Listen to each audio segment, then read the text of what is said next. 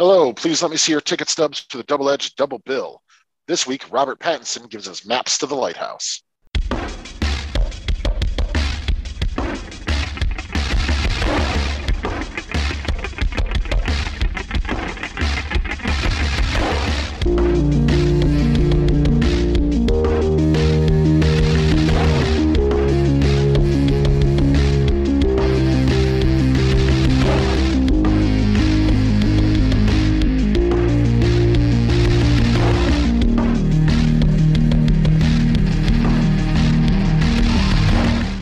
Week, Adam Thomas and Thomas Mariani will come to the table to discuss the randomly selected yin and yang of a double feature. Then, both will have to pick a number between 1 and 10 or to seal their fate for the next episode. One will have two good movies, the other two bad ones. Let the chaos begin.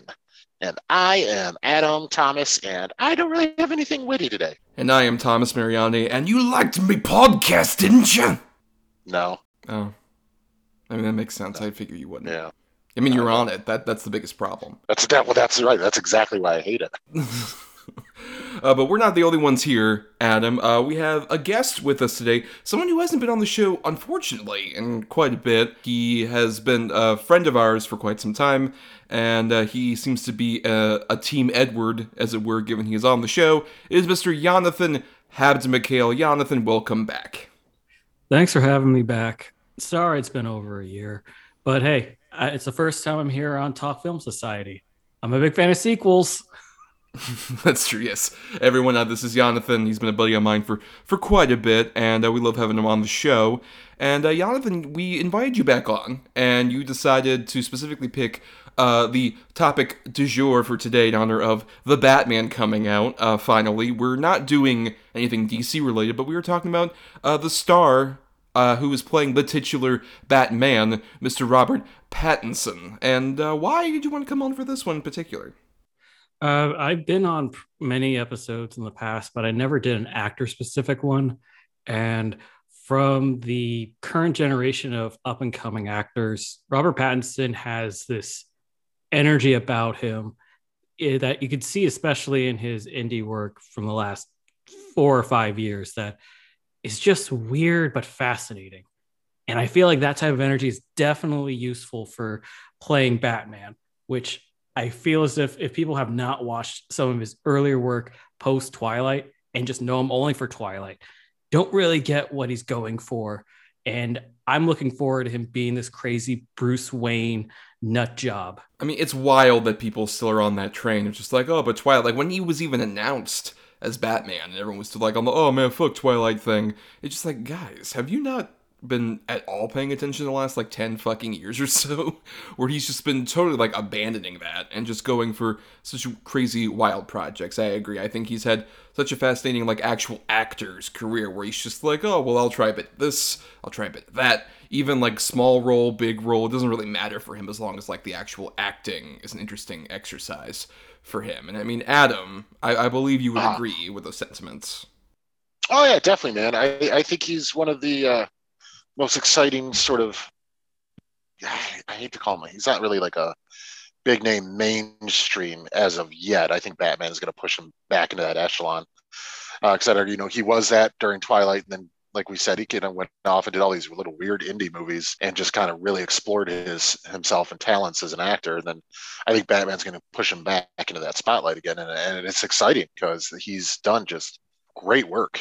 You know, post Twilight, some even during Twilight. But I just love also Pattinson just as like a persona, like whoever he is portraying whenever he does interviews is so insane to me. Just some like really weird, like stringy, drugged out British dude who's just like, oh yeah, I don't give a shit. Like when they had to interrupt Batman for like COVID. And he's just like, no, I'm not keeping in shape. I don't give a fuck. And he's like in a hotel room, like eating macaroni and cheese or whatever the fuck. I just love that weird persona that's just coming out of him, even with stuff like that. And obviously, like I was, you know, younger when Twilight came out, and I kind of had a similar, like, oh my god, he's just like a weird shovel faced dude or whatever. But going back to those movies, it's so interesting, especially like with the first one, how much he's actually taking that role seriously, but noticeably how much he does not want to be there by like the last few movies, admittingly. He's very clearly just like, I I, I want to get out of here and just do weird shit. But at the same time, it's still like fun for being like the weird version of this character that like Stephenie Meyer wrote, and then they the screen tried to portray and work around the source material. Apparently, in a recent GQ interview, he apparently was doing things so weird in Twilight that he was like pushed aside by his agent, saying like, "If you don't turn it around, you'll be fired." So I think it may be that he just was doing his crazy weirdness already then. He just was not contained because he was like 21 when he first did Twilight, and that's not even his like first movie that people might be aware of because he was Cedric Diggory in Harry Potter and the Goblet of Fire. He was trying to be a maverick, and I feel as if that's something that we don't really talk about, especially in mainstream movies, about actors unless they do something insane with their method acting, like harassing people and such. I feel like there should be more of that instead of just, oh, this one guy was actually out in the cold for a week. We should just give him an Oscar not name anyone in particular. I don't know. I mean, I, I think the biggest problem with Pattinson's career is that he hasn't mailed anybody dead rats and used condoms. Like, you know, a, a great master thespian. Give him time. Give Maybe. him time. Who knows? Yes. Um, but I, I mean, also what I like is the fact that like both him and Kristen Stewart, who we've talked about previously for an episode, just took that massive Twilight paycheck they got, particularly with like the last two movies. I think they got somewhere around like twenty million dollars for both, like each movie. And they were just like, well, you know, then I'm gonna fuck around and do whatever. And you know, and Taylor Lautner uh, is just like being him and not acting, and I'm fine with that. he just he knew that that was not his place anymore. But no, he knew that after his uh, post Twilight movies failed miserably. Like, who remembers Abducted? I do. Excuse, excuse me, it's abduction, sir. You're not a real abducted like us. You're right. Clearly. Okay, he didn't come back for that Shark Boy Lava Girl pseudo sequel. Just had a guy with a mask just say he was Shark Boy. That, that's true. That amazed me that he didn't even do that. But yeah, I mean, I just I love the fact that Pattinson and Stewart are just really embracing, just like yeah, we're doing whatever the fuck we want. We're really doing interesting things with our careers, and you know, I, I hope that uh, bears fruit even after he's Batman. I hope Batman just gives him more carte blanche to be like, okay, now I'm gonna do some other weird shit with some other interesting director or script that I find or whatever. I think he's got he's got that kind of moxie to him that I really respect. Yeah, I would rather see people start talking about Oscar nominations, even though he's been doing Oscar level work for years and people just overlooked him because he's just been doing the wrong movies, apparently. Or it's just he needs more attention away from people who still think of him as the sparkly vampire. Yes, but uh, we're talking about two specific movies that are more in that camp of the weird ones he's done. Uh, where basically, if you're new, every week Adam and I, at the end of an episode, pick a randomly selected double feature. One of us has two good movies, one of us has two bad movies. Pick them between 1 and 10. That gets us our good and our bad feature for the double feature. And uh, at the end of our last episode, uh, Adam had the bad picks, because we switch off on that quality. And uh, he ended up with Maps to the Stars for our bad pick. Uh, and then our good pick, which was my choice, is The Lighthouse. Uh, but first, we'll do that bad pick of Maps to the Stars. I thought that it was a meet. I didn't know that I was going to have to read. And then the casting director, who I know doesn't even acknowledge me, she just walks right by without saying a word. And then she says they want to put me on tape. And I'm like, excuse me, but you need special makeup for that, or you look green. And she says, well, you can either tape or not. Like it's all some pointless exercise. And I just can't take it anymore, Jacob. I'm so tired and it's so pathetic. Where'd you come in from? Jupiter. Now you hit Tinseltown, what are you gonna do? This isn't a very glamorous job. I would be the most loyal, most competent, most grateful personal assistant you've ever had. I hired a girl. It's amazing. Why is it amazing? She was burned in a fire. You gonna hurt me, Agatha? I think she may be back. I don't know if she's dangerous. I think you're a little crazy.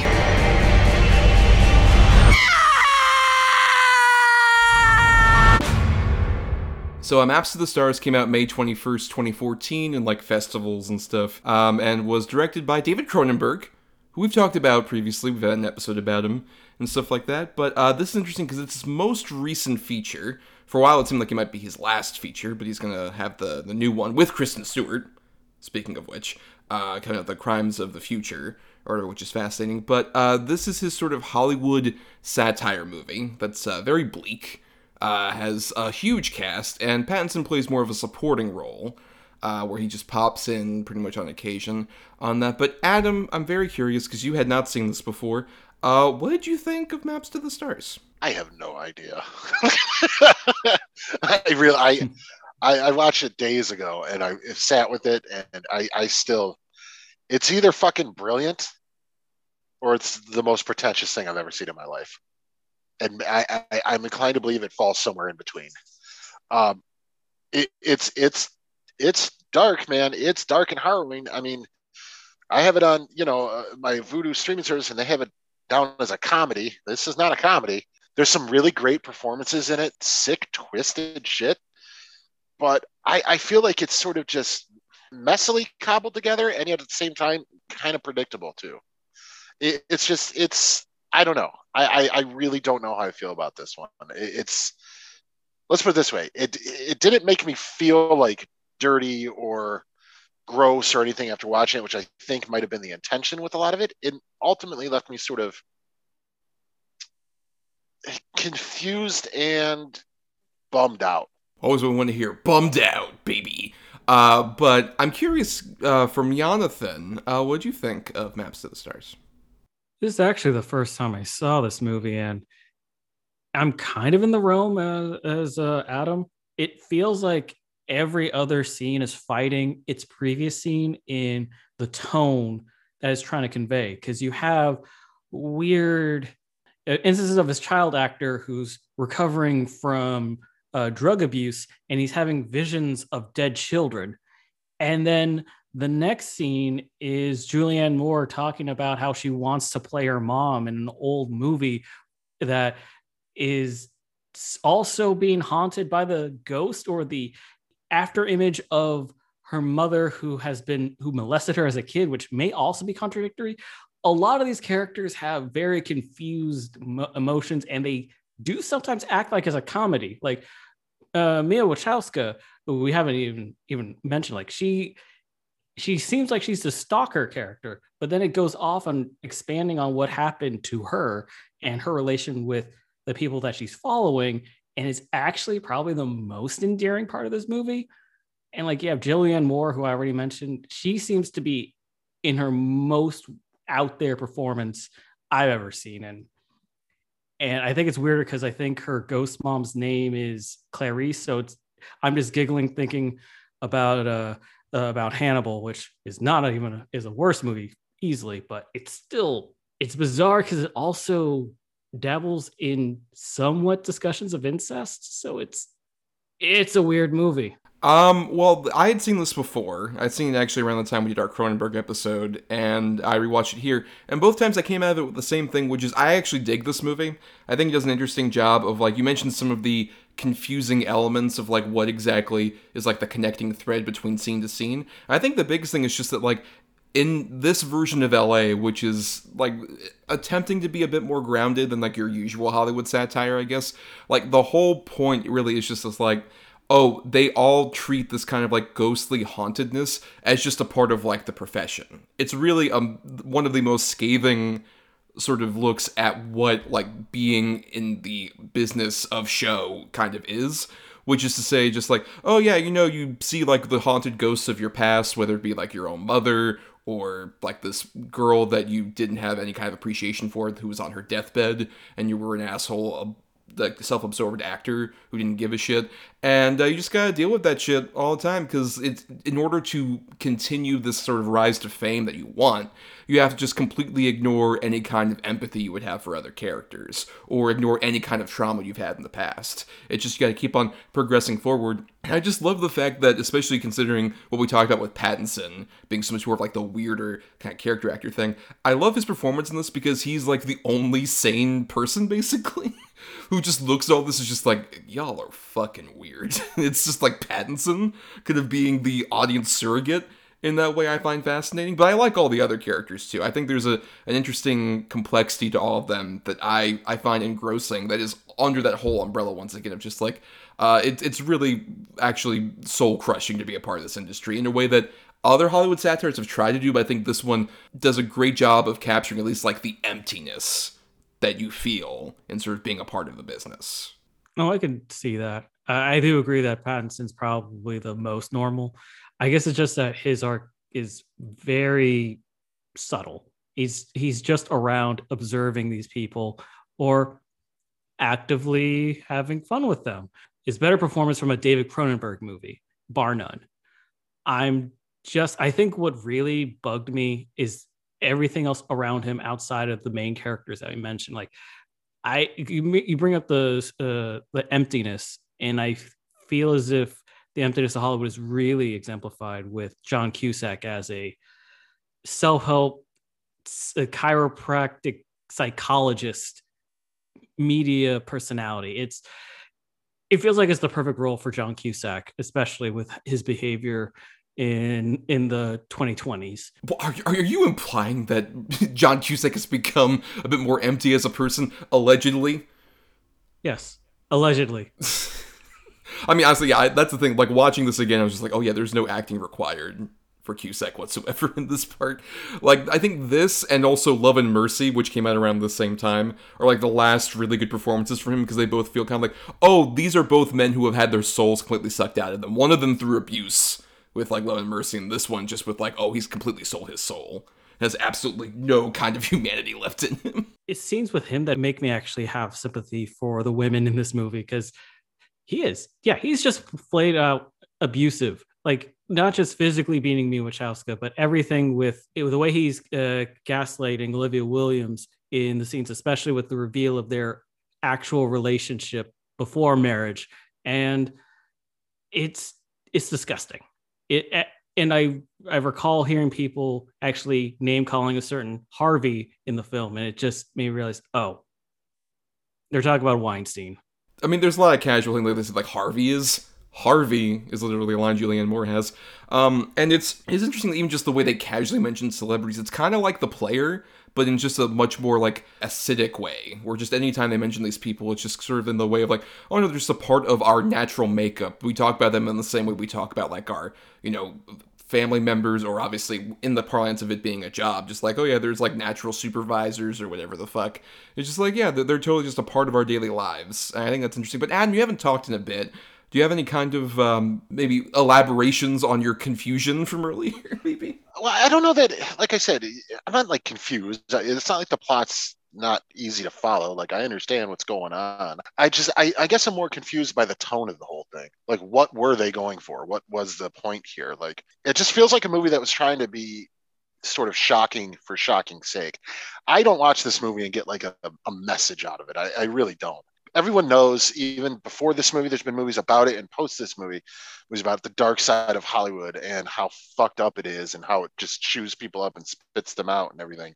And yeah that it's a lot to do with the plot of this movie but i just feel like throwing in sort of the you know spoiler alert if you haven't seen it but the incestual stuff and the sexual sort of degradation and all that like i understand that it's something that definitely does happen uh, especially to you know actresses in, in hollywood and stuff and and i get it. It's just like i said it feels like more of an attempt to be shocking on that type of level instead of a story level. Uh, it just you know the more we talk about it the more i even think about it it just doesn't sit well with me. Well, I think even like the incestuous element, what I think is interesting about it is it, it fits into the fact that this movie has a pretty small cast of main characters. It's just like we see the same, like maybe 10 people throughout this whole movie and even then like we mainly focus on like a group of basically six or so.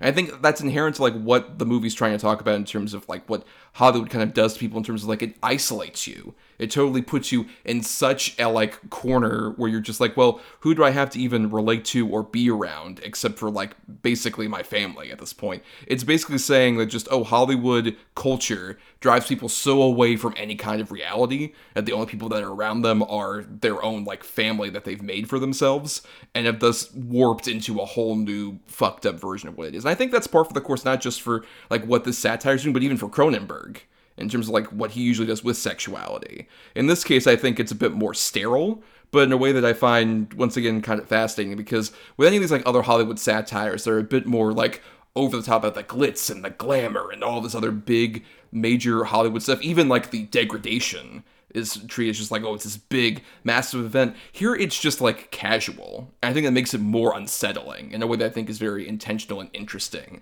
as opposed to just for shocking sake. I think there's a lot more intent. To it. I'm not saying you're inaccurate. I'm sure that maybe that was the intention. I just, uh, for some reason, it just didn't land. Let's put it this way, though. This is not a movie to where I'm like, I've seen it once, I'm good. Like I, this movie kind of deserves another viewing. I think, especially you know, maybe uh, even on someone like me who's a Cronenberg fan, Pattinson fan, a Julianne Moore fan. Fuck John Cusack, but I would, you know, I, I wouldn't mind like rewatching this again. It's just, it's also the, type of movie that I don't know that I'll ever be in the in the proper headspace to do it. Like I just, like I said, it just feels so muddy to me and, and poorly cobbled together. I just, and I think Jonathan said it said it really well earlier. It feels like every scene is trying to like maybe outdo or have a bigger moment than the scene before it.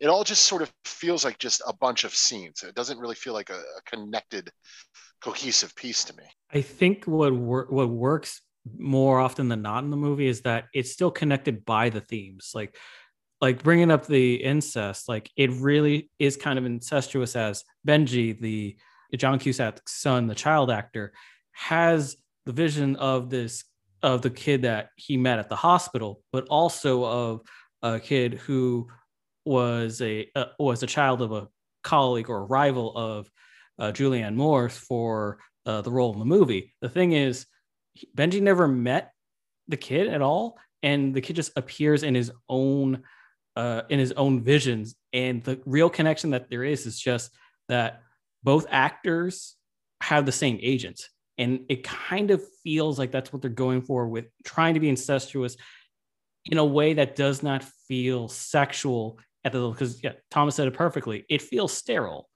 that they have these connections. They just say like, "Oh yes, we are siblings and we must get married," and these kind of things. Like it's there's nothing about any sort of intimate touching or or any uh, or even emotional intimacy besides whenever people read the poem, which we first hear from uh, Julianne Moore's young mom, which Sarah Gadon is working her ass off as that ghost. She's actually the funniest thing in this movie to me. I, I think she is definitely one of the better interesting things, especially that concept given Julianne Moore is like this aging actress who is already in the shadow of her mother, but also the fact that her mother died at such a young, pristine age, and every time she's just visiting her saying just like, oh, you're old and washed up and you're terrible, but I will be preserved like this forever.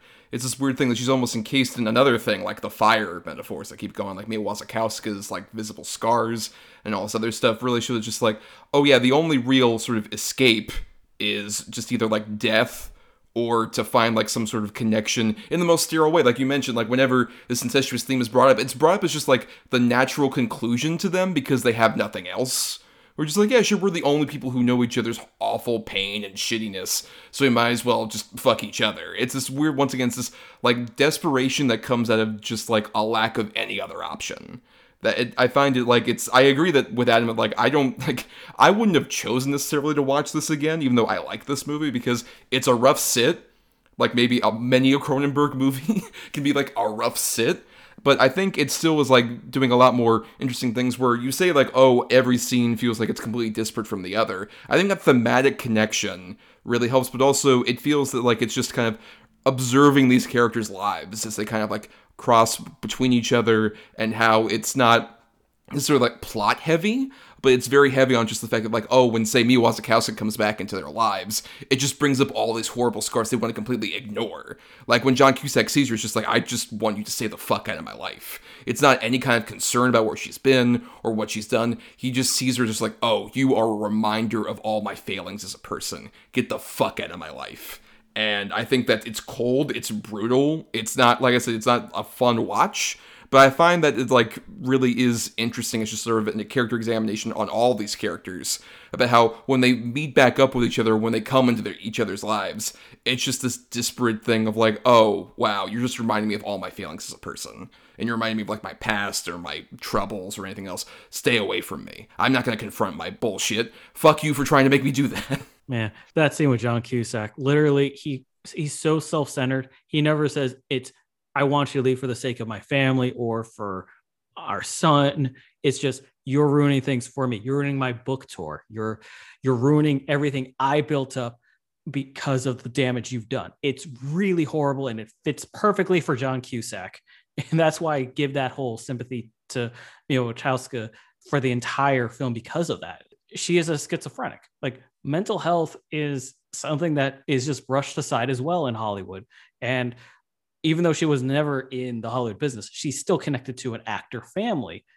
And it still shows that, like, even this man who does try to help celebrities going through their own past trauma, he won't even help his own family because he doesn't get money out of it. He doesn't get happiness out of it because he just he just sees that whole situation with the fire in the past and that's it yeah he's a scumbag dude i mean I, yeah totally it, it's it's all about him even to the point to where once uh you know benji almost kills the kid and all that stuff and he's driving in the car he's like oh we'll just contain as much we can and we'll just do a book deal and go on a tour and Oprah ourselves or Dr. Phil ourselves or whatever and bounce right back. It, it's just he doesn't give a shit where what happened to his kids. And the thing is about the the daughter character, he knew where she was the whole time. They knew she was in that fucking you know the mental facility where she was and everything and they she was writing them letters and they knew all they just didn't keep the letters they didn't give a fuck because it just wouldn't suit their modern lifestyle or you know their their famous lifestyle i don't know man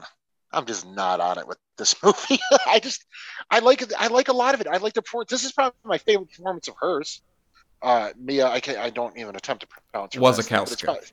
Wasikowska. It's probably my favorite she's ever been, to be honest. Because I'm usually not too plus on her. I think she has a tendency to be a little wooden, but she's really good in this. Um, Pattinson's great in his little role. Julianne Moore goes fucking full bore in this movie but it's just like I said, it's just there's to me, it like I said, it just becomes such there's such a pretentious level to it for me. I and I don't understand why. I'm sure that's not the intent, um, but it's just something about it. Just I don't know. I don't know. I, I'm having a hard time like even thinking of, you know, other than some of the performances, a moment that happens in this movie that I'm like, well, see, I really liked that. I really enjoyed that, and I, I don't know that there is one. Well, I will say, I think I, I also really like with you mentioned Julianne Moore. I think she is like the stellar standout of this movie. I think because she is so clearly coming from like a real place of being like a woman in Hollywood, especially one that's like over 40. Like, I love how many of the scenes are her just trying to keep up so she can stay somewhat relevant, even being like horribly monstrous with stuff like there's this woman who is her friend who is cast in the part of like playing her mother's role from the original movie in a remake and then that woman's son dies in a pool and she's just like, "Oh my god, I can't believe it!" Initially, and then within seconds, her when her agent is just like, "Well, you know, they might be recasting with you," she instantly forgets that empathy. She's just like, "Well, are, are, you sure this is like an actual offer? It's a deal that I can really do." And she goes outside and like sings and dances with Mia Wasikowska. Like the actual patriarchal Hollywood system has completely fucked her over as a person to the point where it's just like she can't even have empathy for too long before immediately she has to diverge back into like oh but how is this going to affect me and my career and my relevance and all this other stuff? Because that's all she can really cling to in her life at this point. And then the moment she actually starts to find any kind of success and go back into like oh potentially starring in this role she is an awful person especially to Mia Wasikowska during like the big climactic uh, conflict that goes on. And Wasikowska even has that where she has these delusions about like, oh, I'm like Twitter friends with Carrie Fisher and all sorts of stuff. I think this is one of the better movies to also talk about like that parasocial relationship element of it, where like, oh, we have this kind of connection to celebrities we think we have via like online stuff or seeing them on the silver screen, but really those are all these like delusional fantasies because we want to kind of escape in her case. Like the poem they keep quoting is called A Liberté by Paul Ilarod. I apologize for mispronouncing that probably. And looking up especially about that poem, it's fascinating because it's a basically a list of things just like, oh, I, I write your name in my notebook and all this other stuff that is kind of about like apparently the poem author's like obsession with a girl that he met during like the French occupation, but really became more about a desire for like, oh, I want to like expand beyond my own world. I want to keep going forward and out of this. And all these characters want that. They want like freedom to some extent. Like liberté means freedom in French. They want to get the fuck out of there. They want to like not be stuck in the secluded area. But the trouble is the world has crafted this around them this like weird, upsetting existence that they just can't really get out of it whatsoever. I think it kind of fits even with like you know Cronenberg's classic horror themes of just like, oh, we can't like really get out of the systems that are created by you know where how we live and like the the world that we're living in. There's not that much of a difference between like the themes in this and like a Videodrome, honestly, or even like The Fly, in terms of just being kind of like trapped in this thing that's partially your own making, but also just like this drive for like attempted success and fear of death and all this other stuff. I think it does a, a really good job of he's always done a good job, I think, of exploring those kind of themes. They really fascinate him, and I think it, it works pretty well here for me. You know, I, I really do agree with that, Thomas, because uh, the the constant uh, recitation of Liberté is uh, first from the old movie with Julianne Moore's mother, then from Mia Wasikowska, and also uh, uh, Benji when he reads it on his own. And I believe also Julianne Moore recites it at one point. It really shows these the systems in different levels because you have in the movie the idea of the of the psychiatric ward trying to control a young woman who may or may not even have a, a mental illness. They never confirm it because we don't actually see the movie within the movie.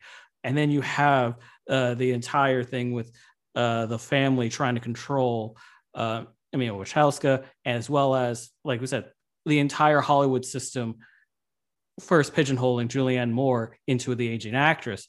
But they still, even if they have these positional issues, uh, which technically also goes into generational uh, systems, even if they are different realms of uh, family, uh, business, and such, it's still their actions show not the best options, which they could have done, like especially uh, having a house being burned down, someone burning themselves, someone just fucking someone's boyfriend. Like it's all these things that they they try to act out, and it doesn't seem it. They're not positives to help them out of their situation, but you can't blame most of them.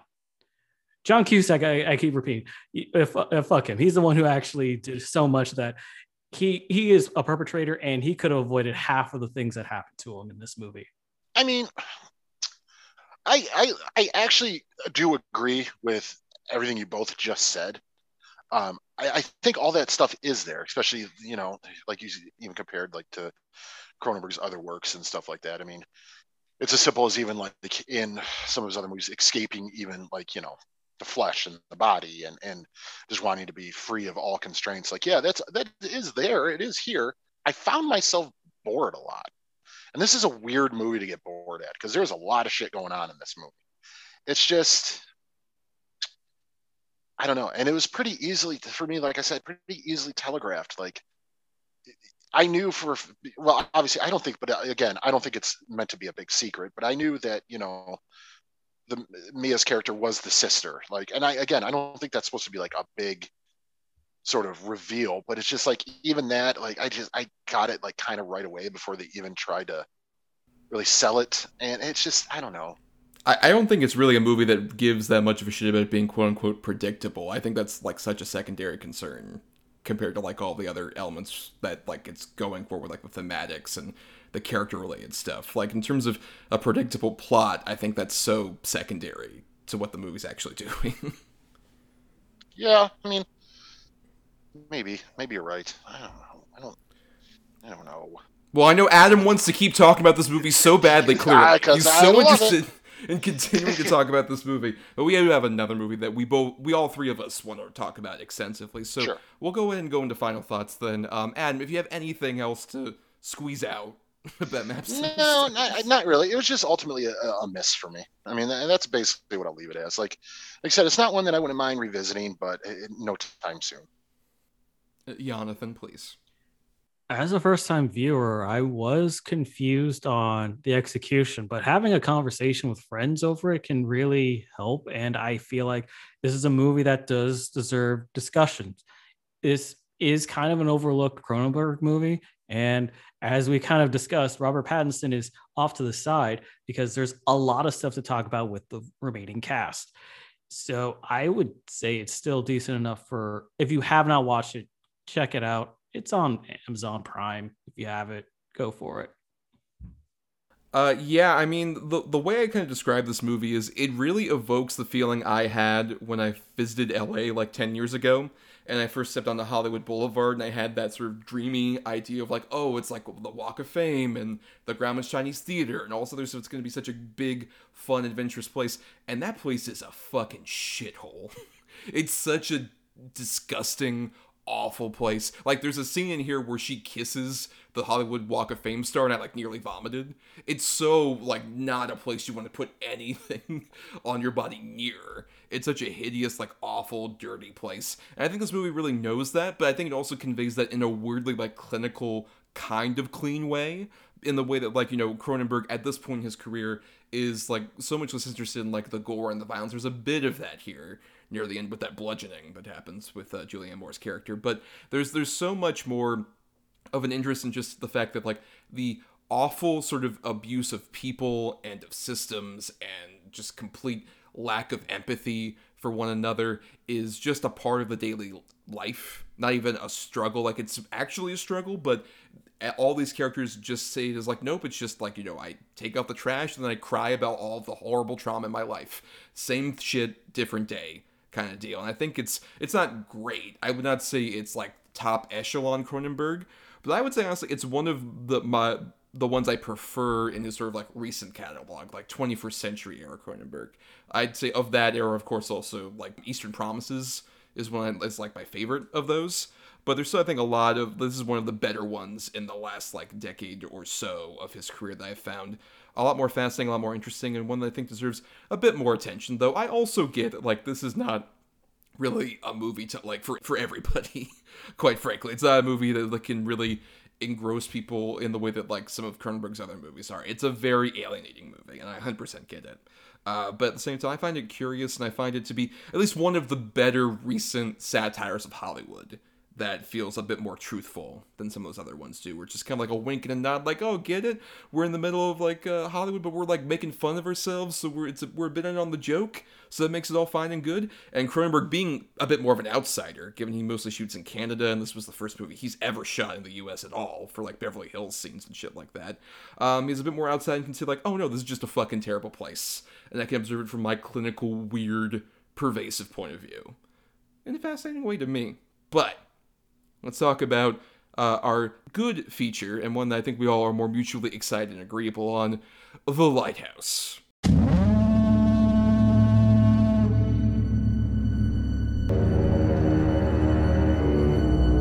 Tell me, what's a timberman want with being a wickie? Starting new. On the run.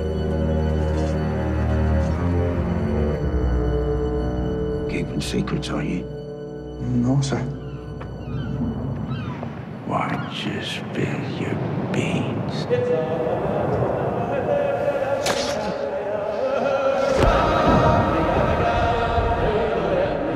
Why don't you spill your beans? Why don't you spill your beans?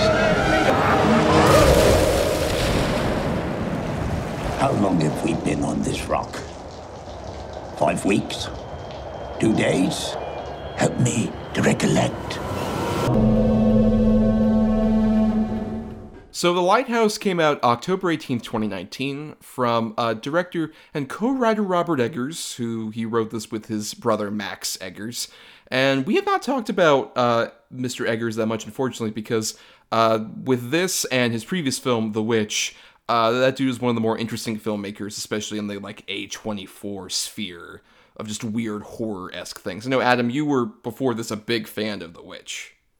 Oh fuck yeah, The Witch is my shit. It's my jam. So, how did you feel about The Lighthouse, especially going into it, and you know how you feel about it, especially watching it again and all this other stuff?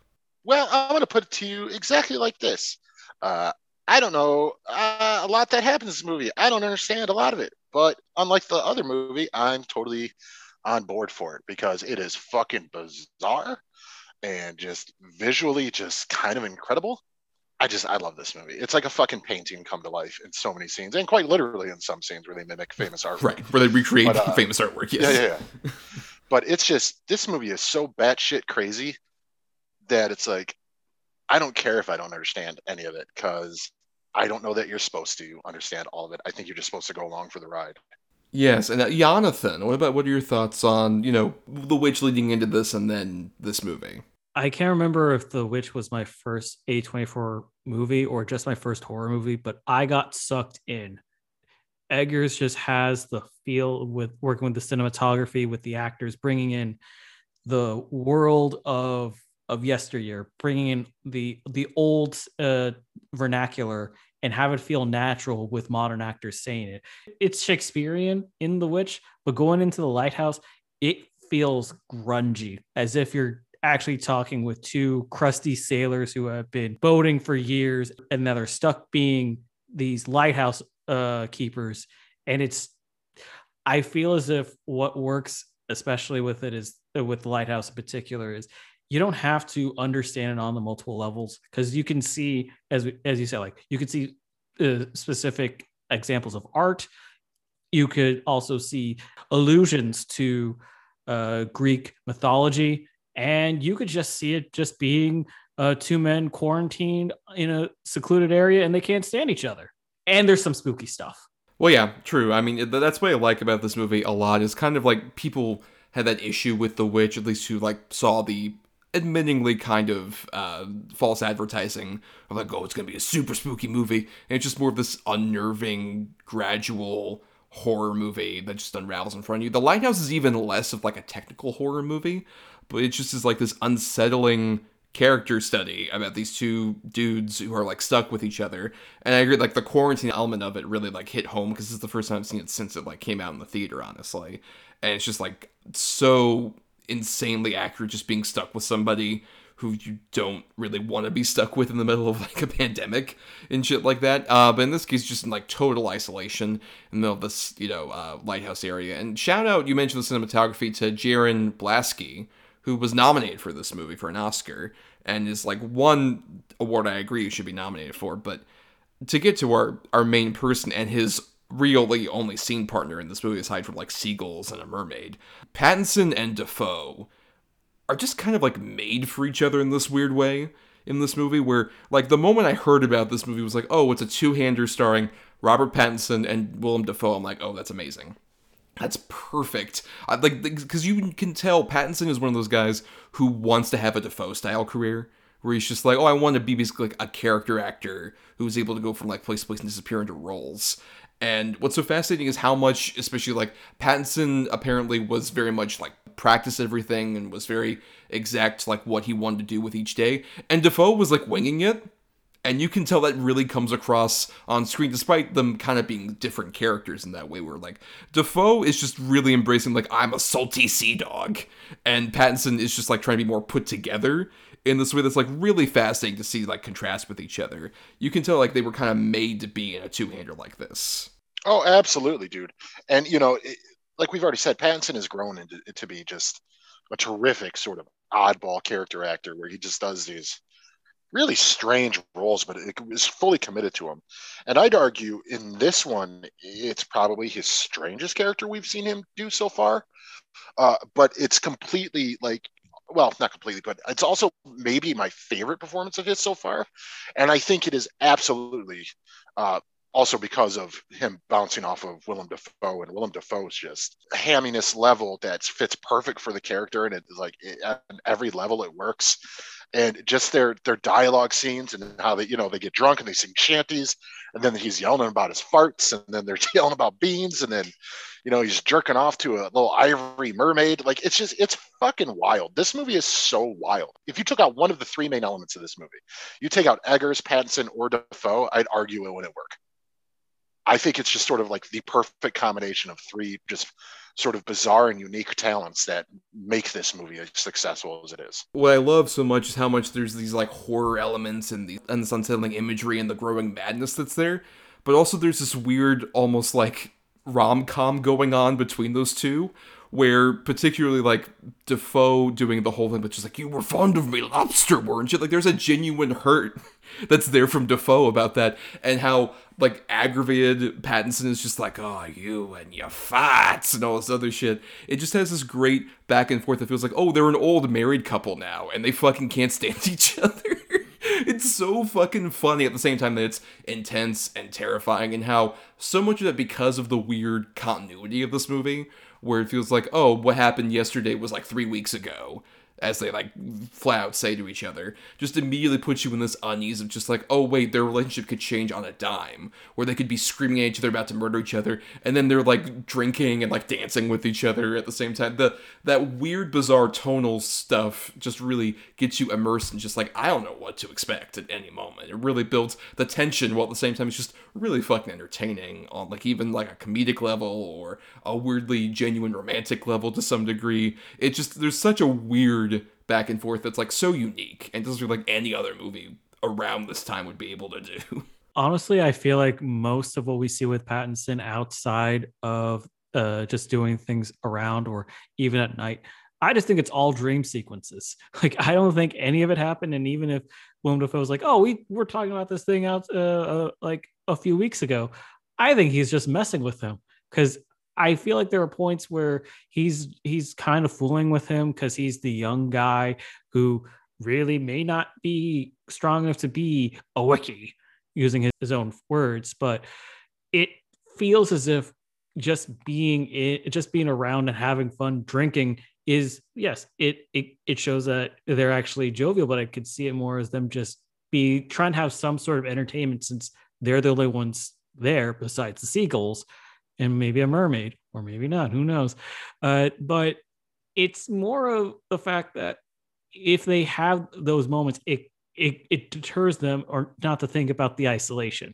because that's when pattinson starts seeing visions and thinks that he uh, sees uh, Dafoe uh, humping the, the bed, or he's in the lighthouse being naked, turning into tentacles and and such, or other things. Like I feel like it adds to the frustration because they're trying to actually have a connection at points, but it also feels like it could be something just to be professional because we find out like Dafoe is also noting every little thing that he does in his ledger as a demerit. So it also feels like a betrayal of his own uh, behavior as trying to be cordial and be fun to just still be a boss. Yeah, and shout out to the third co-star of that seagull. That, that, yes. that fucking seagull that every seabird. time shoots. Yep, that fucking yeah. seabird. It's bad luck to murder a seabird. I, I can't recite however many different weird things that Dafoe says of just like his weird salty sea person language. Like it feels like he's just literally the three dimensional composite of like the the fucking sea captain from The Simpsons, Captain McAllister. he just has that yes. energy consistently. Even in the credits, they say that they uh, read various journals from lighthouse owners and and other fiction just to get uh, idea of how to get that vernacular down because it, it feels like a cartoon, but it's still genuine because it's Willem Dafoe doing it. He believes that he's that he's been a wickie for decades and a sailor before that. He can also shoot light beams from his eyes. I think. right, which is the recreation of the hypnosis. Right, the, the, right the the painting. Yeah, I, I just I love that too. Where those shots are so immaculately put together and are just like we said, realistic depictions of like a painting just come to life. But then it will cut to something as simple as like fucking Pattinson taking out the, the, the fucking bedpans and going out to try and like throw it out into the sea only for literally his shit to come flying back at his face. It's so great We're like this is a movie that could only be done by someone who has like a total lack of any kind of like self image that would be like, oh no, I have to be like the main star of this movie. I can't be somebody who's like degraded any degree. No, Pattinson is willing to just do the wildest shit. Like when he's masturbating to the wooden figure of the mermaid and shit like that, he's just like, nope, I'm willing to completely degrade myself for this character.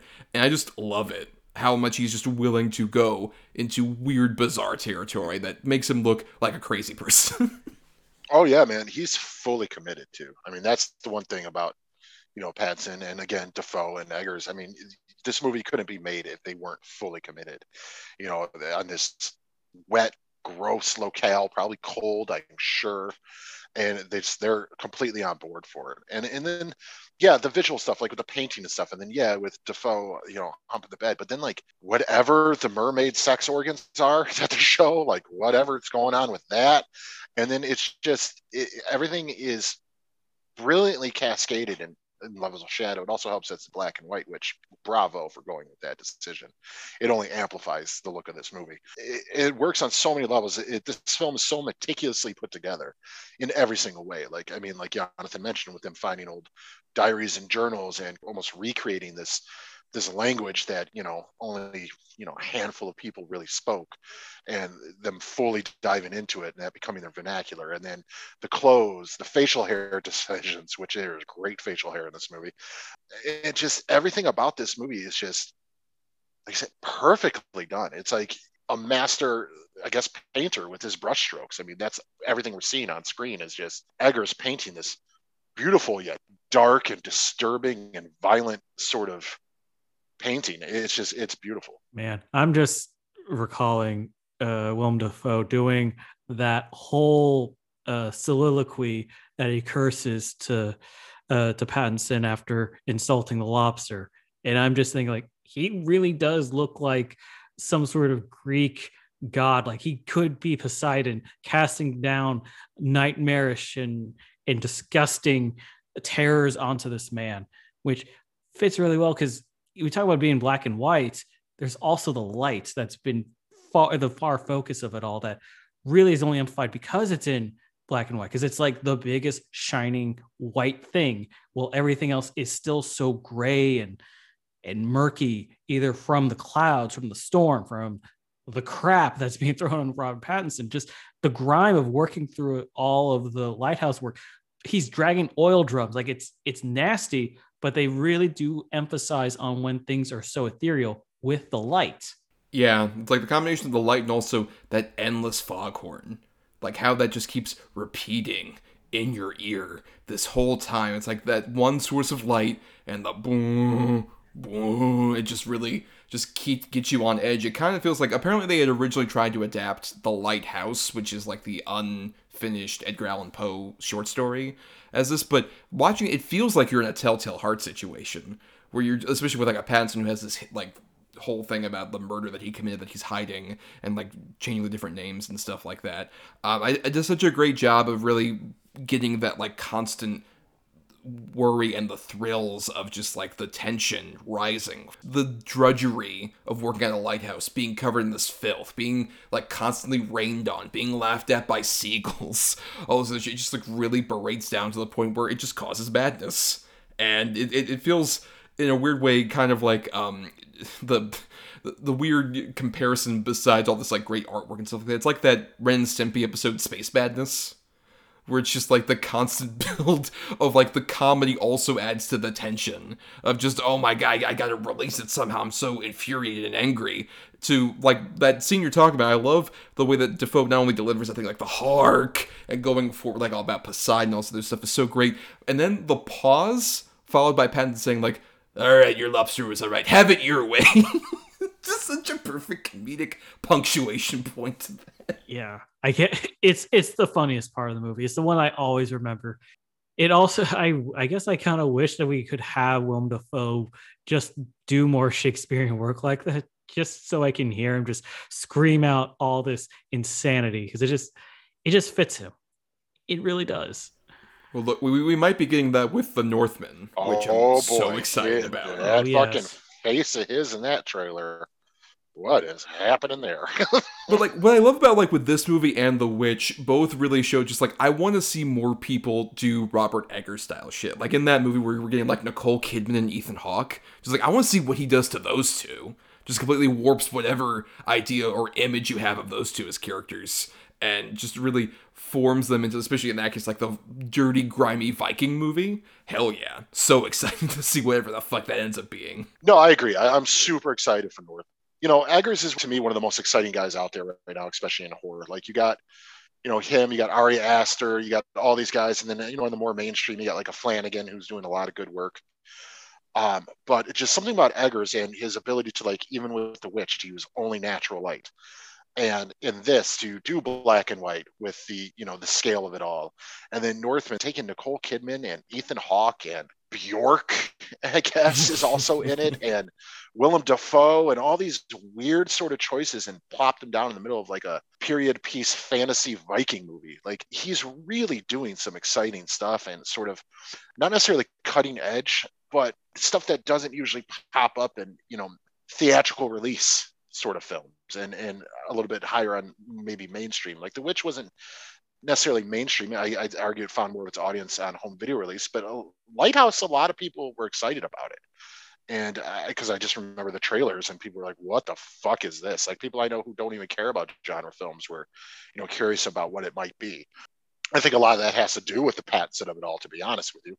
There's really nobody out there making movies with sort of this meticulous but also reckless abandon like Eggers is. And I just, I'm so excited to see where he goes. Basically, what I would kind of equate Eggers to is he feels like somebody who would have been around in the time where like these films were made. Like The Witch feels a lot kind of like a modern interpretation of like almost a Hammer style unsettling thriller, or this movie feels obviously like a, a, much older kind of like almost silent film era with like the aesthetics of it the way the aspect ratio and stuff like that is like it feels like he's one of those guys but he also likes to dip into like the modern cinematic thing in terms of just i want to do weird fucked up shit that like whatever Hays Code or whatever would not have allowed us to do back in the time when this was a popular style. I want to do just weird shit with old cinematic techniques. I think it's like he's one of the better examples of that from where some people can use it just to like blandly recreate older styles of film as opposed to he's just like, now I want to take this and do weird shit. And I just I love that with especially this movie. It feels like another rumored thing he's been tempted to do is Nosferatu, which there have been so many different versions of Nosferatu. And it's like, oh, how is he gonna do it differently? Now it's just like I must see what your Nosferatu is. Whatever the fuck you're gonna do with that. yeah. If anybody's gonna do it, he's the guy I want to do it. You thought Count Orlok was a fucking freak. Oh, you have no idea. I think it really works because Eggers can capture the aspects of those older films or even also the period pieces to make it feel modern as well. I think that's what makes him different from other directors who just want to recreate the things because he's deriving something new with it. He is still talking about things that are still modern. Like the sea shanties out of nowhere became really popular in the 2020s. And surprisingly, as we said already, it does fit as a perfect quarantine movie. I just think he has this prescient touch for this that makes it more interesting and it can actually be good for reviewing. That's why I'm really interested in seeing the Northman because I thought at first he was just doing Hamlet on steroids, but it looks like it's just even crazier than I can ever imagine. And Nosferatu, if that rumor is true, who knows? Maybe there's just something about uh, German and Slavic vampire lore that we don't know about that it's just going to be even nuttier.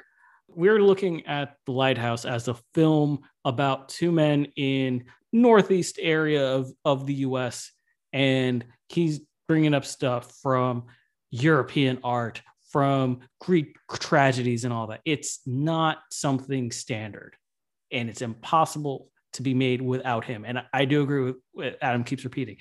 I feel like the biggest part is Robert Eggers, but it's just exemplified with the actors as well. Well, I guess Jonathan, those sound like the start to pretty good final thoughts. I guess uh, wrap yourself uh, up with particularly your thoughts on like what this really excites you about Pattinson's career. How do you think he can kind of take what he did here and move forward with it? I would have to say Robert Pattinson has been showing that his great character actor work in in in independent film is to show a strangeness that should not be shied away.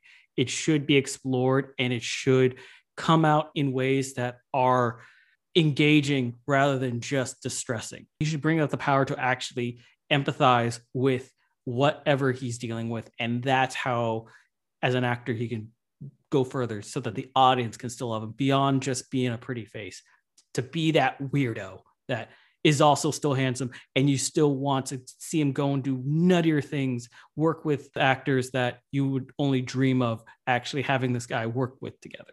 That is the one thing that i wish robert pattinson continues on because this is the stuff that makes legends. Well adam your final thoughts on the lighthouse?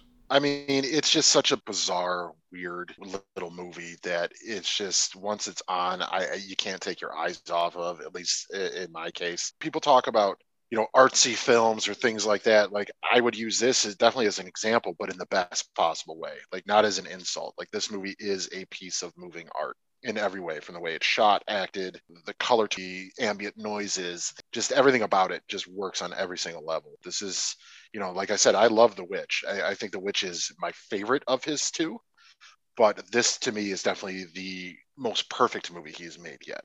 It's just, it's incredible. Yeah, I mean, I uh, fucking just love this movie. I think it's such a great example of like having such a limited sort of cast and location, also this stuff. And it, it's a great example of a bottle movie where just you are stuck in this place and you have these horrible thoughts of dread and worry in a way that kind of evokes like The Shining to me in terms of just like, oh, you're stuck in this location only. Instead of even a vast hotel in the middle of the snow, it's this shitty fucking rock where you're stuck inside a shitty cabin and there's a giant lighthouse. It's like your only beacon of any kind of attention. It's such a great sort of surreal, weird art movie, but also is willing to do just like funny, absurd shit. Like literally having shit thrown in Robert Pattinson's face, or when they do the sea shanties at each other and like Pattinson just keeps dancing like forever and just this endless loop of just like him going harder and harder with each verse. I love every single time that like this movie does something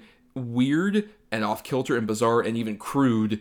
It just adds to the perfect tapestry of like this is both a beautiful portrait of two people going mad and a silly buddy comedy where these two guys like want to murder each other. it manages to like walk all these different tightropes so beautifully and perfectly, and yeah, I, I dig it quite a bit. But now it's time that we did our weekly segment where after we discuss our double feature, uh, Adam, myself, and a guest potentially like a Jonathan here, um, does the double redo. Where we uh, each have four movies, two good and two bad ones, two recommend and two not so much recommend. And uh, for Robert Pattinson, I'll go ahead and start with my choices here. Um, my first choice for the good is a movie that he made around the same time as like a lighthouse um, but I, I think is so stellar and one of the more underrated ones i think of high life which is a sci-fi film that um, it starts off with pattinson in a space station alone except for it's just him and a baby. Like there's no one else in this crew. They're just stuck in deep space, and Pattinson has to basically like do manual tasks to survive from day to day and gets you know just the bare minimum for him and this child to eat and survive. And that's about as much as I want to say about plot because from there, this movie becomes a weird psychosexual, maddening movie. And I believe this was Claire Denis, who's not a filmmaker I'm as much familiar with. She's a French director who I know has done similar like weird psych- psychosexual movies and I think she does such a great job here with making like something like space and being isolated and alone feel so engrossing and natural in a way that it feels kind of like a movie about being at the edge of the world or sort of like in a almost apocalyptic event where it's just you and in this case like a child who you want to try and like survive with in it's such a really interesting, fascinating way, and I love how the whole movie develops. And I think I get really emotionally choked up by the end of this movie. It's a weird movie where it has stuff like that, but also some of the most bizarre sexual things I've ever seen when they have some flashbacks and stuff that's just like insane.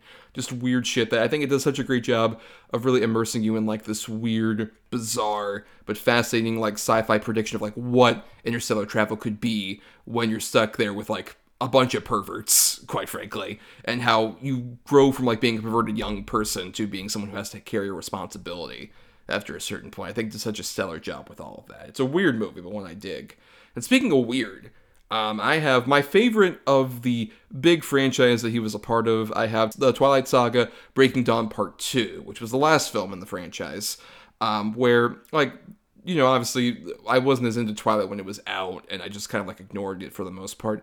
When you get to like from the first movie all the way to this movie, so much bizarre shit happens, and this is the movie where all just culminates. Like they broke up that last book and decided, like, you know what, with the second one, we're basically gonna do like the best X Men movie that's been made in quite a while, with just all the different vampires that show up with different powers, and also we're gonna try and juggle Edward and Bella's kind of like culmination of their like married life that they've had now, but also the child that they have that's rapidly growing, and also the Taylor Lautner Jacob character has imprinted on. Just all this weird shit that's going on here, all the way to this amazing climax, which I won't spoil it for anybody if you have not seen this, but it has one of the best examples of like having your cake and eating it too I've ever seen in a movie. It just does it so perfectly, and includes obviously Michael Sheen, just chewing up so much scenery in such a fun way. I think it's just this perfect, bizarre punctuation mark to this weird series that has so many things trying to juggle with, like the source material and the visions of Bill Condon, the director, and everybody else involved. That's just like it's such a fascinating, weird artifact of a movie. Um, and then my two bad, uh, we talked about one of uh, the Cronenberg Pattinson collaborations here. Um, my first bad is the first collaboration they had, Cosmopolis, which basically stars Pattinson as this rich CEO type who spends most of the movie inside of his limo, driving around and having conversations with random people that show up. Like Jay Baruchel shows up, speaking of Canadian David Cronenberg. Juliette Binoche shows up. Oh, it's a ride through, like, just this stuck up asshole of a CEO just having these big philosophical conversations about what culture is and what life is and all this other stuff. This is a movie when I first saw it in 2012, I loathed, and I rewatched it for the first time in like a decade for like right before we did the show, and I just don't like it at all at this point. So it that's how much I'm able to increase at this point with this movie. I know there's some people who are fans of it. I just think it's my least favorite David Cronenberg movie probably of like his like professional made movies. And Pattinson, I think, is kind of saddled with so much like carrying the movie that it feels like it's too much weight on his shoulders, especially in the same year that he was like finishing up Twilight. It feels like he's taking a bit too much on. It's also making the same point over and over again about capitalism and Wall Street and all this other bullshit that it just gets very tiring after a while. Speaking of tiring, and long and endless. I have the Netflix movie he did just last year, uh, well, a couple years ago now, uh, The Devil All the Time, which is basically just this walk through human misery of a movie that stars Tom Holland and a huge cast of various other people that are pretty impressive. Um, but it's just this walking misery porn of just like, oh, hey, you know, this character and like their relation to each other in this like Southern Gothic sort of environment. Uh, I guess what all of them like either die horribly or are awful assholes to each other and terribly abusive. It's so endlessly long and dull and just repetitive. And the only bright spot is actually Pattinson, because Pattinson plays this weird preacher guy that comes in the middle of all of this, and Pattinson's basically playing it like a weird King of the Hill character, down to the voice and everything. And he's like a bright spot that shows up in this movie. Just like, oh, thank God he's here. He shows up like an hour into the movie. He's really stellar. And then he leaves the movie about 20 minutes after that. And then you're just stuck with the drudgery. They just like awfulness for awfulness' sake. That's why I feel this movie exemplifies that way more than Maps to the Stars. It is just like shitty thing after shitty thing happening to people in a way that's just like, oh, isn't this like deep and interesting? And it's like, no, it's just kind of a bummer and boring after a while. I know I've seen at least two of yours. I'm not still not 100% sure I've seen Cosmopolis or not. Um, if I did, I don't remember any of it, and that's very possible as well because it, it, no. Um, High Life, I still haven't seen. I really want to.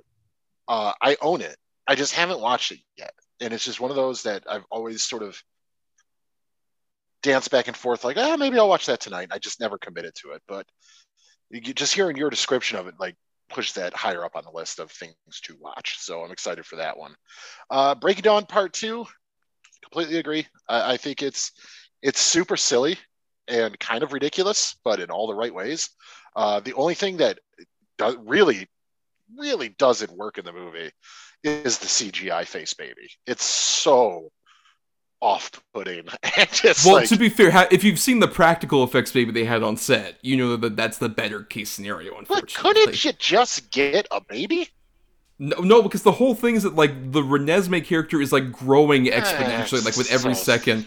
So I need to show you that that regular baby. That yeah, regular baby's terrifying. Send me that. Yes, um, I will. I'll probably do that during the show here. and I saw Devil all the time. Uh, big surprise. Kind of liked it. I think it's maybe because I'm really into sort of Southern Gothic things like music, movies, books, sort of tales, all that stuff. I, I kind of have a weird fascination with it. I don't know if it's because like my family roots are from like the hollers of Kentucky and things like that. Like I still got family down there. It's just it's always I've always found it fascinating and, and interesting. Now I will absolutely agree with you. That is not a fun movie as far as like you're not going to feel good. Pretty much every character, I, in fact, I'm almost positive every character you meet in it ends up with some kind of fucked up thing happening to them or they're fucked up in some way. Uh, it is not, I would say, the feel good movie of the year. But uh, something about it, I, I just really like it. And yes, Pattinson, even against the incredible cast, just blows everyone out of the water. He's so weird. And with that fucking voice that he decided on, I don't get it, but I'm totally on board for it. And uh, he, yeah, he's really, really fun. Scumbag, but really, really fun. Uh, yeah, that's a that's a damn weird movie. And oh my god, he just saw so I'm looking at the practical baby. Uh, give me that CG baby all day, son. this thing, I'm not fucking sleeping tonight.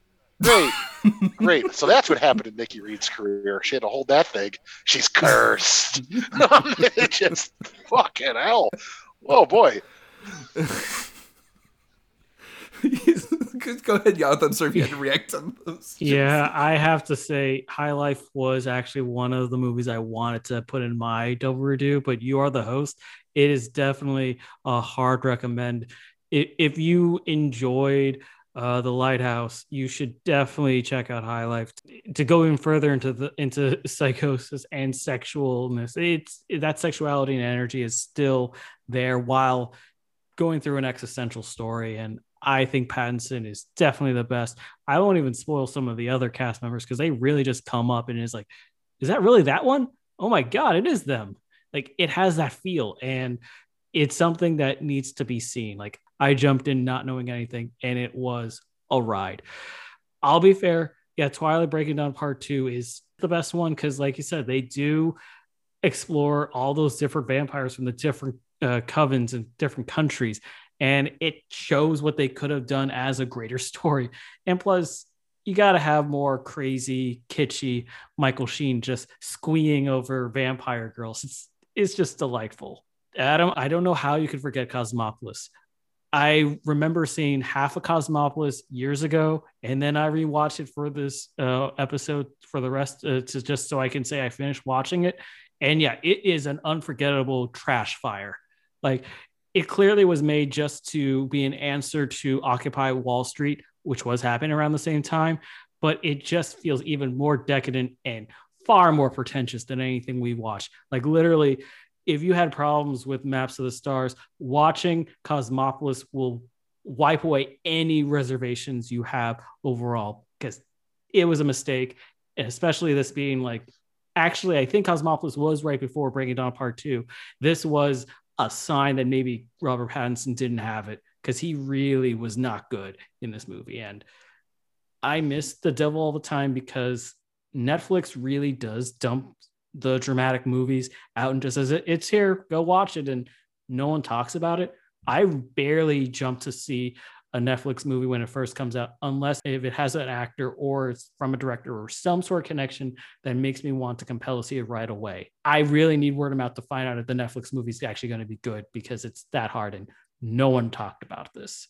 And now that you talked about a little bit about it, I'm probably okay with just forgetting about checking it out. Well, you may want to check out Adam's choices for the double redo. Adam. Oh, it's my turn. Okay, so my good choices. Uh, my first one, I have one not my favorite of the franchise. I'd say the movie that that came before it was my favorite of the franchise, but I think it is an absolutely you know this is the sort of role that put him on the map for a lot of people, and he's quite good in it. I have Harry Potter and the Goblet of Fire, um, where he's Cedric, and I think it's he's a great character. He's also a huge important part of the story going forward, especially as sort of what Harry becomes and how it affects him and sort of everyone else around him.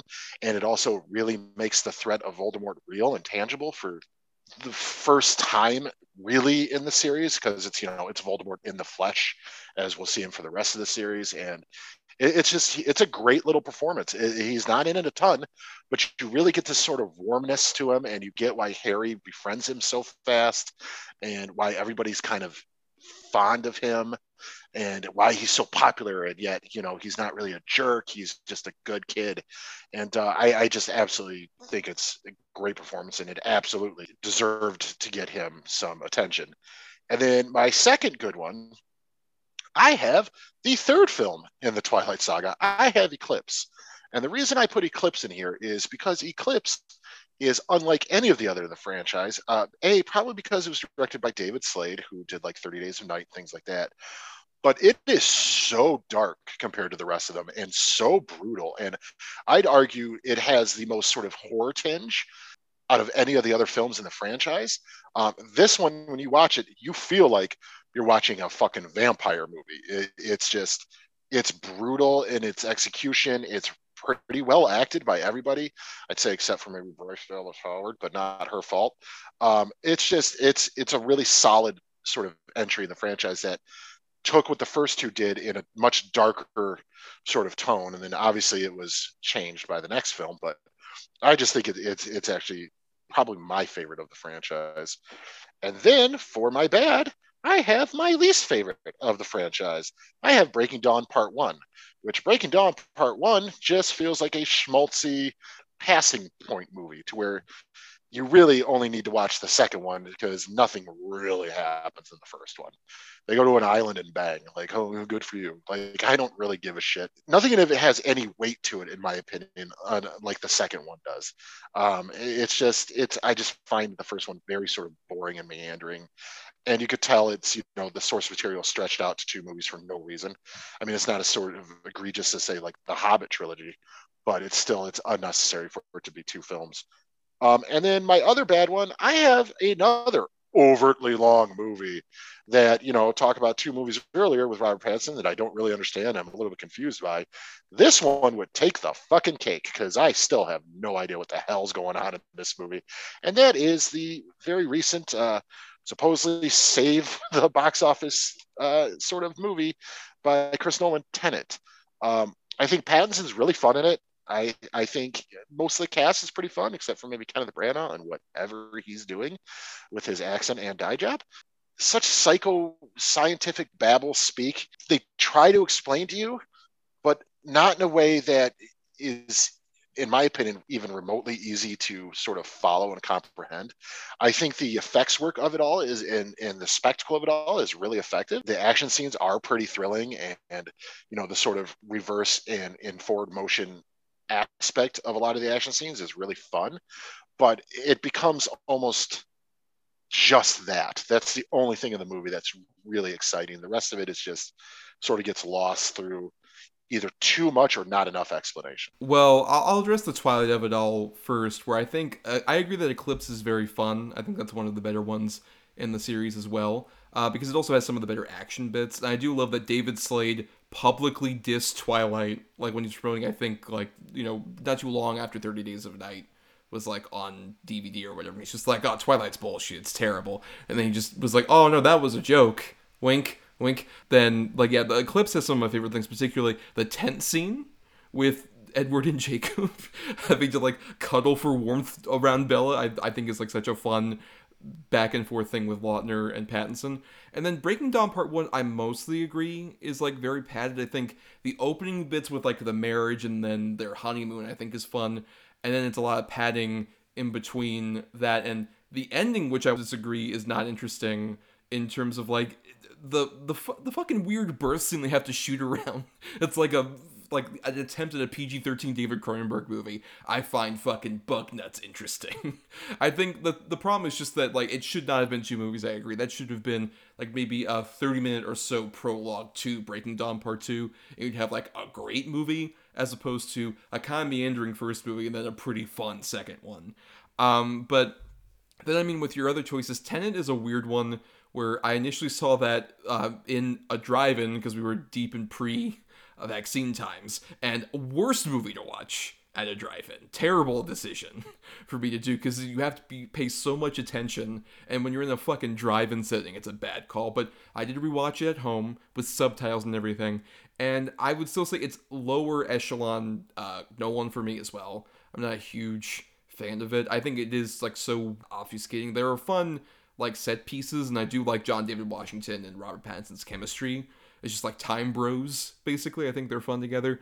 But overall, yeah, I think it's a, a pretty um, underwhelming Nolan effort. And the Goblet of Fire, yeah, despite all of the problems that are inherent to Harry Potter currently, both the weird directions the franchise has gone and then also the awful opinions of J.K. Rowling. It's weird to kind of go back to that, but yeah, I think Cedric Diggory did such a great job. And shout out to the guy who ever plays uh, Cedric Diggory's dad. It's one of the most soul crushing scenes when Yo. spoilers for an old ass movie. Oh, yeah. that Oh, fucking he it was howls, my boy, that's my boy. It just oh, it's devastating. It's It's horrible. Oh my god. it really like, hits hard. Ooh. All right, I do have to say, like Cedric Diggory seems to be the big thumbprint on Harry Potter. I feel like with just uh, having Pattinson being that jovial guy trying to help Harry, it really does cement that horrible death.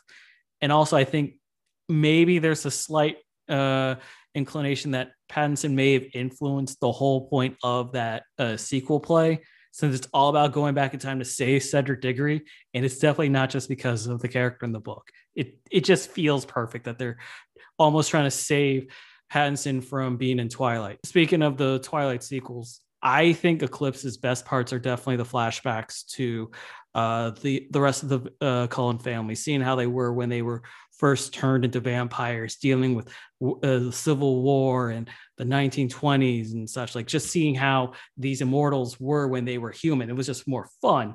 And that gets cut off with uh, Breaking Dawn part one because, like you guys said, the only thing that really mattered about it was the horrific uh, pregnancy, which could have been uh, tacked on at the beginning of part two, and it would have been a really awesome ending. Tenet is a weird one for me. I did not like uh, Interstellar or uh, Dunkirk, so engaging with Christopher Nolan after those two movies, who I, I felt were very padded, I looked at it more as just a what if James Bond movie and I didn't try to engage it any deeper than that. And I had a far better time watching it. I do think Pattinson and uh, Washington do work out really well, and I do want to see more of them together in other movies. Make it some sort of lethal weapon. I don't know, something weird like that could be fine, but other than that, it's nothing really to engage. I guess now it's my turn. For my good choices, I picked a good time uh, from the Safdie brothers with uh, Pattinson, also with uh, Ben Safdie as uh, two brothers who uh, a- attempt a robbery and it goes awry with one of them getting arrested and it just gets nuttier from there.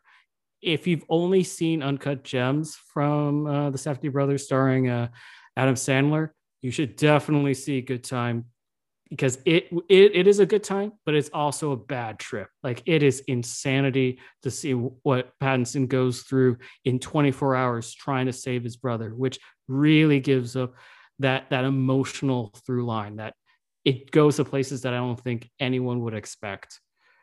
And uh, my other choice is The Lost City of Zed, starring uh, Charlie Hunnam. Uh, Thomas had it as one of his good picks for the Redo in the Adventure episode.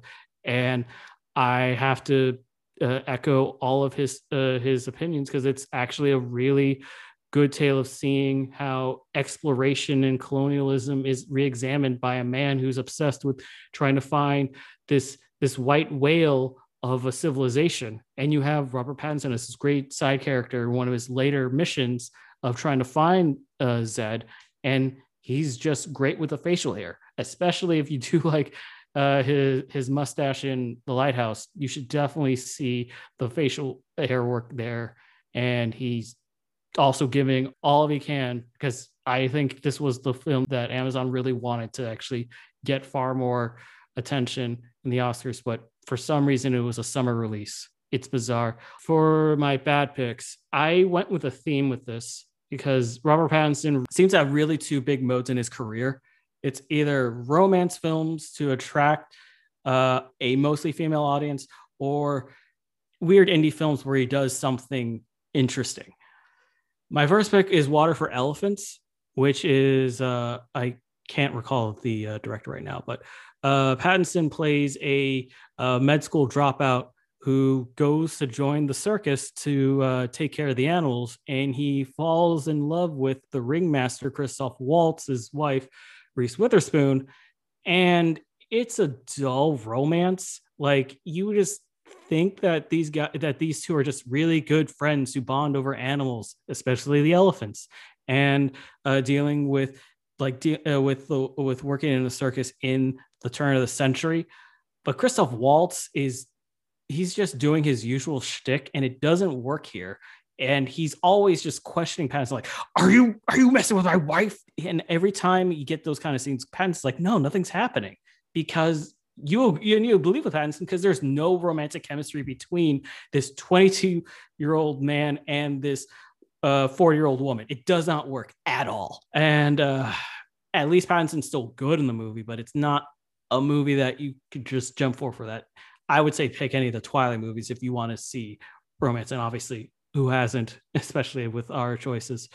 The uh, my other bad pick is The Rover. Guy Pearce is in the is in Australia 10 years after a nondescript apocalypse and he's just trying to get his car back from Robert Pattinson's brother because uh Scoot McNairy, the the villain of the story, which really isn't much of a villain, is just a guy. He just takes the the car because their truck didn't work, and he left Robert Pattinson for dead because he's just an asshole brother. And then Pattinson throughout the entire movie is just annoying.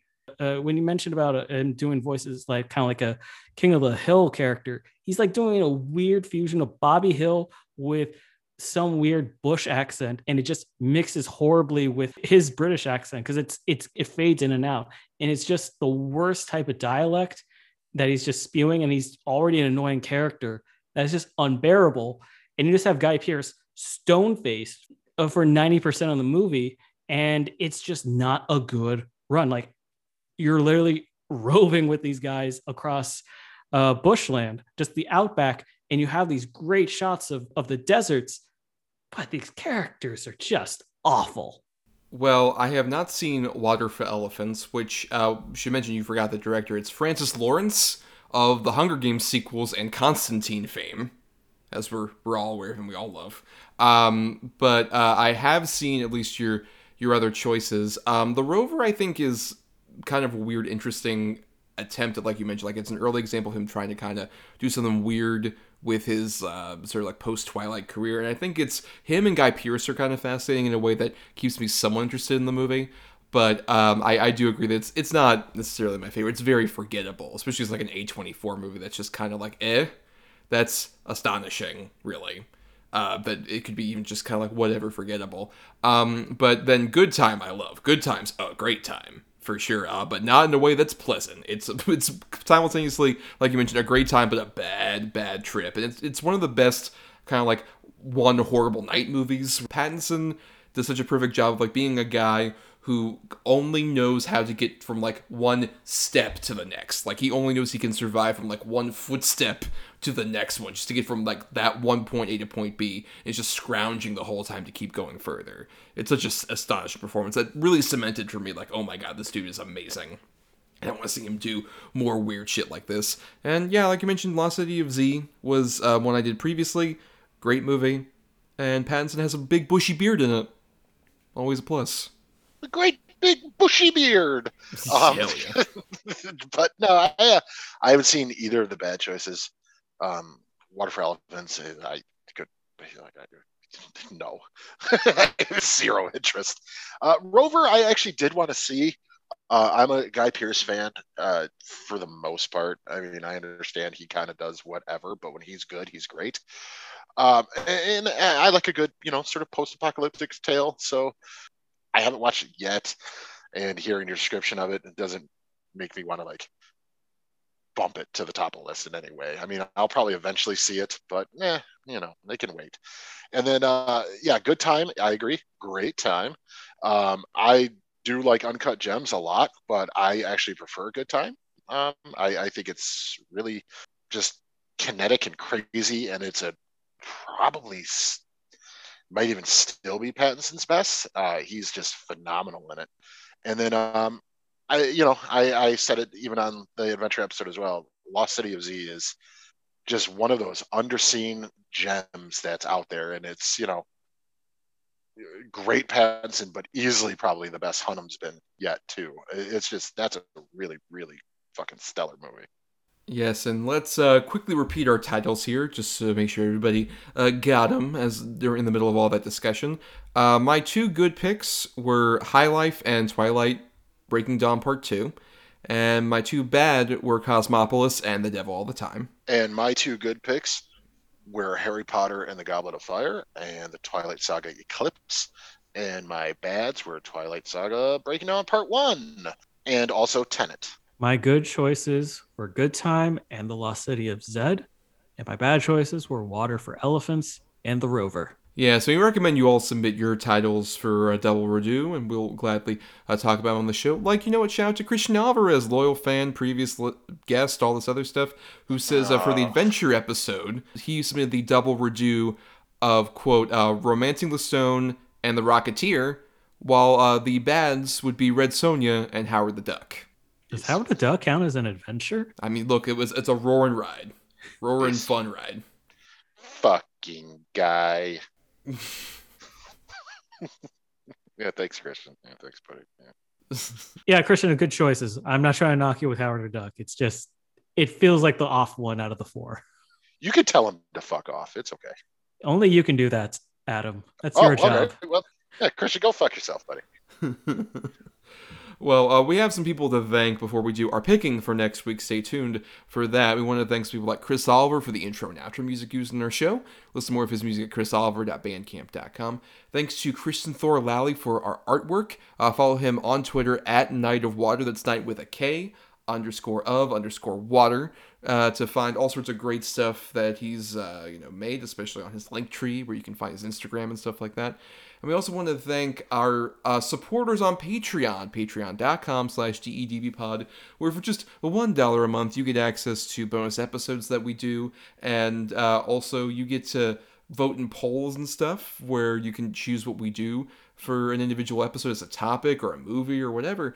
And some bonus podcast stuff that's out right now. Uh, one, we would have recently released our Roadhouse commentary featuring a friend of the show, Shaquille Lambert uh, where we watched the movie along with him for the first time in his case. Because uh, uh, Adam and I are big fans of the movie. Shaquille goes completely in blind. And it's a pretty fun discussion that we uh, had a lot of enjoyment recording. Um, and then look forward to, of course, we're talking about Robert Pattinson for the Batman. Uh, we'll be doing an On the Edge Relevance episode about the Batman that'll be uh, pretty special, but you'll have to, to hear it to see exactly why. Ooh, I can't wait. We're going to be doing 1920s noir characters the whole time. Yeah, it was all right. See? Yeah. I love the bat and the cat. Got a little moxie on him. Yeah, see? Kid's going places. Yes. I'm sure Jonathan is so excited because he is, of course, along with being a great guest and a great friend, a patron, and we really appreciate all of those factors to you, sir. Thank you for being on the show and for supporting us. And please, where can people find you out there on the internet? Oh, it's a pleasure to always be on the show, Thomas. And uh, you can find me on social media at black underscore gendo, B L A C K underscore G E N D O. I'm more or less just retweeting anime stuff. I may have a comment here and there. It's just this this whole quarantine world is just harder for me to go on Twitter regularly without someone saying something horrific. So it's I'm I'm seldom there. But if you want to connect with me, you can also find me on Facebook, uh, Jonathan Habtemichael. Y O N A T H A N. Last name H A B as in boy, T as in tower, E as in Edward, M I C H A E L. We can talk about film or whatever. I am an easygoing guy and I really do like talking with you guys about random movies every couple of months or seems like now it's been over a year since the last episode I was on. Be on more often. Yes, we should definitely have you on sooner rather than later. And uh, if you want to, you know, follow us on those hellscapes Jonathan mentioned on Twitter and Facebook, we are at DEDB Pod, where we post uh, episodes and little fun bits and pieces and such. And uh, also, you can uh, submit feedback to us, uh, doubleedgedbill at gmail.com, all spelled out. And if you want to find more of me, you can find me on Twitter, Instagram, and Letterboxd at Not the Who's Tommy. And I also do some writing at both uh, marianithomas.wordpress.com, my personal blog, and at film-cred.com, where I'm a staff writer. You can find me on the Twitter or Instagram at Atom or Adam, A T O M underscore O R underscore A D A M, and on Letterboxd at Schwandts. That's S C H W A N D T S. And for more of our audio antics, subscribe to us on Apple Podcasts, Stitcher, and other podcasting platforms. If you're listening on Talk Film Society, why not listen to all the other great shows on the network besides us? Uh, but you can also dig into our archives on our Podbean main feed. There's a link in the description for that, for the several episodes we did before we ever joined Talk Film Society. And nothing else, if you can't support us on the Patreon, the completely cool and free way to help us out is to rate, review, or simply share the show around because that gets us more visibility. Yeah, super free to do. Not just free, Yeah. super free. Super free. Yes. It's like a like like super freak, like Rick like Rick James. Rick James, remember that joke? Yeah. Oh, so relevant. Just delivering all the witty, relevant things. Well, of course, now it's time we finally did our picking for next week, where basically at the end of every show, if you're new, um, Adam and I either have two good or two bad movies. We switch up on the quality for that. We've assigned numbers between 1 and 10 for our choices. And uh, either each other or a guest, like Jonathan, picks number between 1 and 10 to get us our good and our bad feature.